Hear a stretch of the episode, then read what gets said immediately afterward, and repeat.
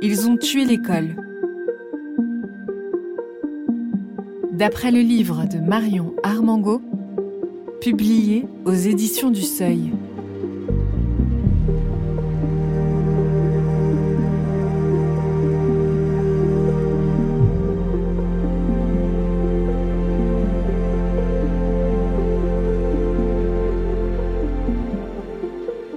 Un livre audio de Make Some Noise.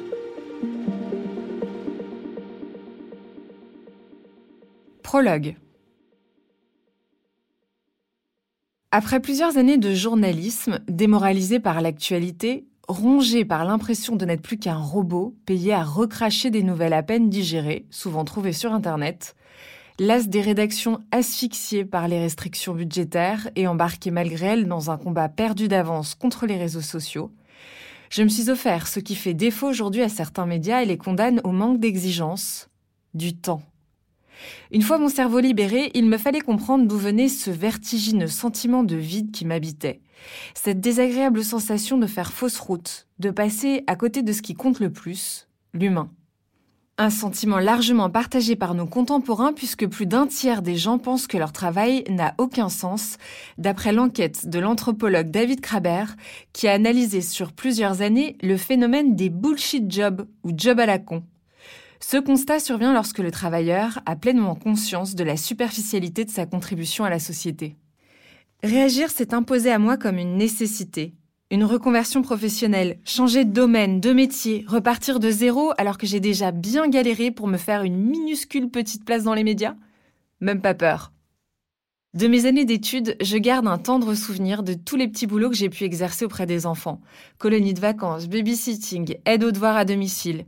De la simplicité, de l'honnêteté, de l'authenticité, voilà ce que je recherche.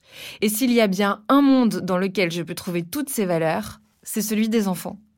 C'est décidé, je suis prête à me reconvertir pour exercer le plus beau métier du monde, enseignante.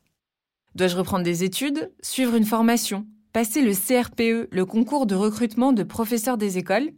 Absolument pas. Une lettre de motivation, un CV, la photocopie de mes diplômes, soit un master de journalisme, minimum une licence exigée, et un extrait de mon casier judiciaire vierge suffisent pour postuler. Nous sommes au mois de septembre, l'année scolaire vient de commencer et j'ai peur d'avoir raté le coche. Tous les postes doivent déjà être pourvus.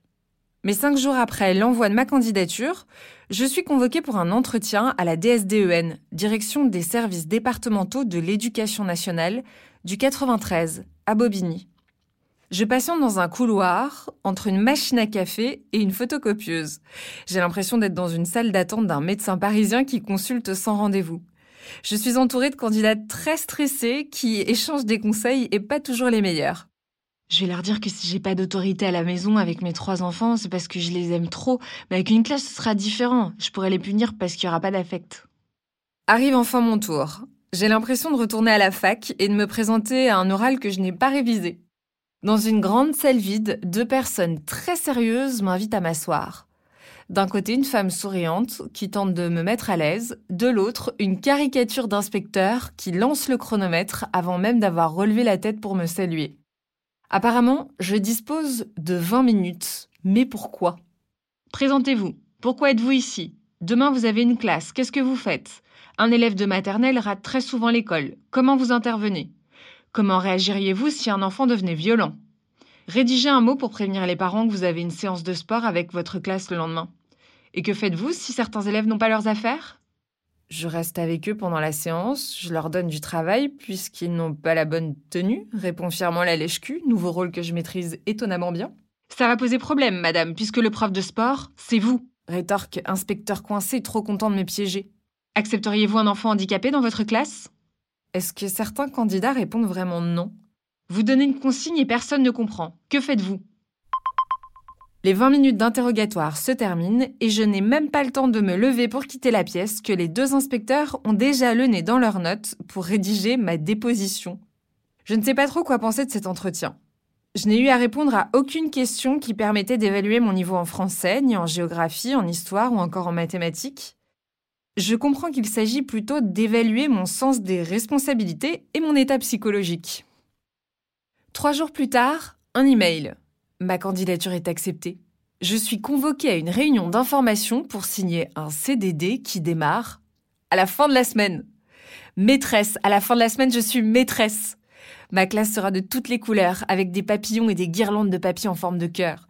J'organiserai des ateliers de théâtre, de danse, d'art plastique, de musique.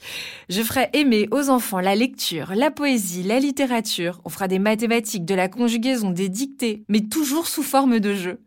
Le département du 93 a mauvaise réputation et comme personne ne sait expliquer pourquoi c'est si terrible, je suis convaincue que ma bienveillance et ma motivation feront la différence.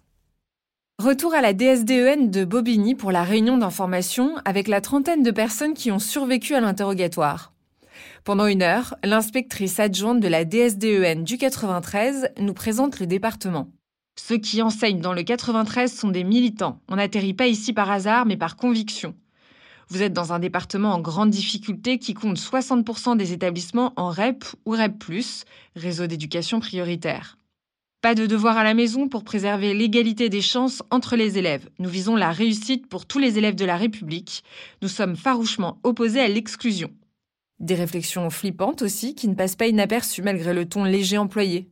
Ne vous retournez pas trop longtemps au tableau, où vous découvririez vite qu'il peut se passer beaucoup de choses dans votre dos. Vous serez forcément en conflit avec certains élèves ou leurs parents. Je le sais parce que les plaintes passent par nos services. Ça arrive tout le temps, ne le prenez pas trop à cœur, et gardez votre calme. L'inspectrice adjointe évoque très rapidement quelques sites internet bien faits où l'on peut trouver des supports pour enseigner et, et c'est tout. Pas une brochure, pas une formation, pas une interface pour trouver les programmes, pas une recommandation pour découvrir les méthodes d'apprentissage. Et concrètement, comment ça se passe? Nous vous avons attribué à chacun une école de rattachement. Vous devez vous rendre tous les jours dans cette école et appelez votre gestionnaire à partir de 8h30 pour lui signifier que vous êtes disponible s'il ne vous a pas déjà contacté. Dès qu'on vous attribue une mission, vous vous rendez sur place au plus vite. Si vous n'avez pas d'affectation, vous restez en observation dans votre école de rattachement, mais vous ne devez pas y enseigner. Les instructions viennent seulement de votre gestionnaire. On passe à la partie que tout le monde attend, l'argent. Vos salaires sont calculés en fonction de votre niveau d'études et de votre ancienneté. Vous percevrez des primes journalières lorsque vous enseignerez en réseau d'éducation prioritaire, environ 4 euros, ou REP, environ 6 euros.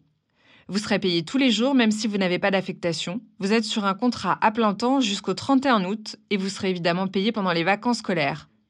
Allez, venez signer vos contrats. Pif paf pouf, je viens de m'engager sur une année scolaire.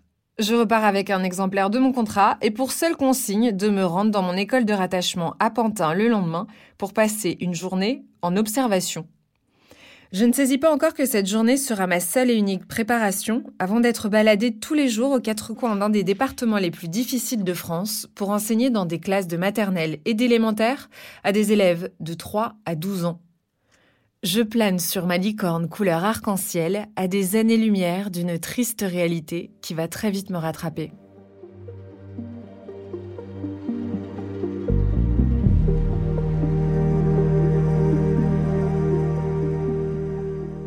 La suite de mon témoignage d'enseignante contractuelle dans le prochain épisode.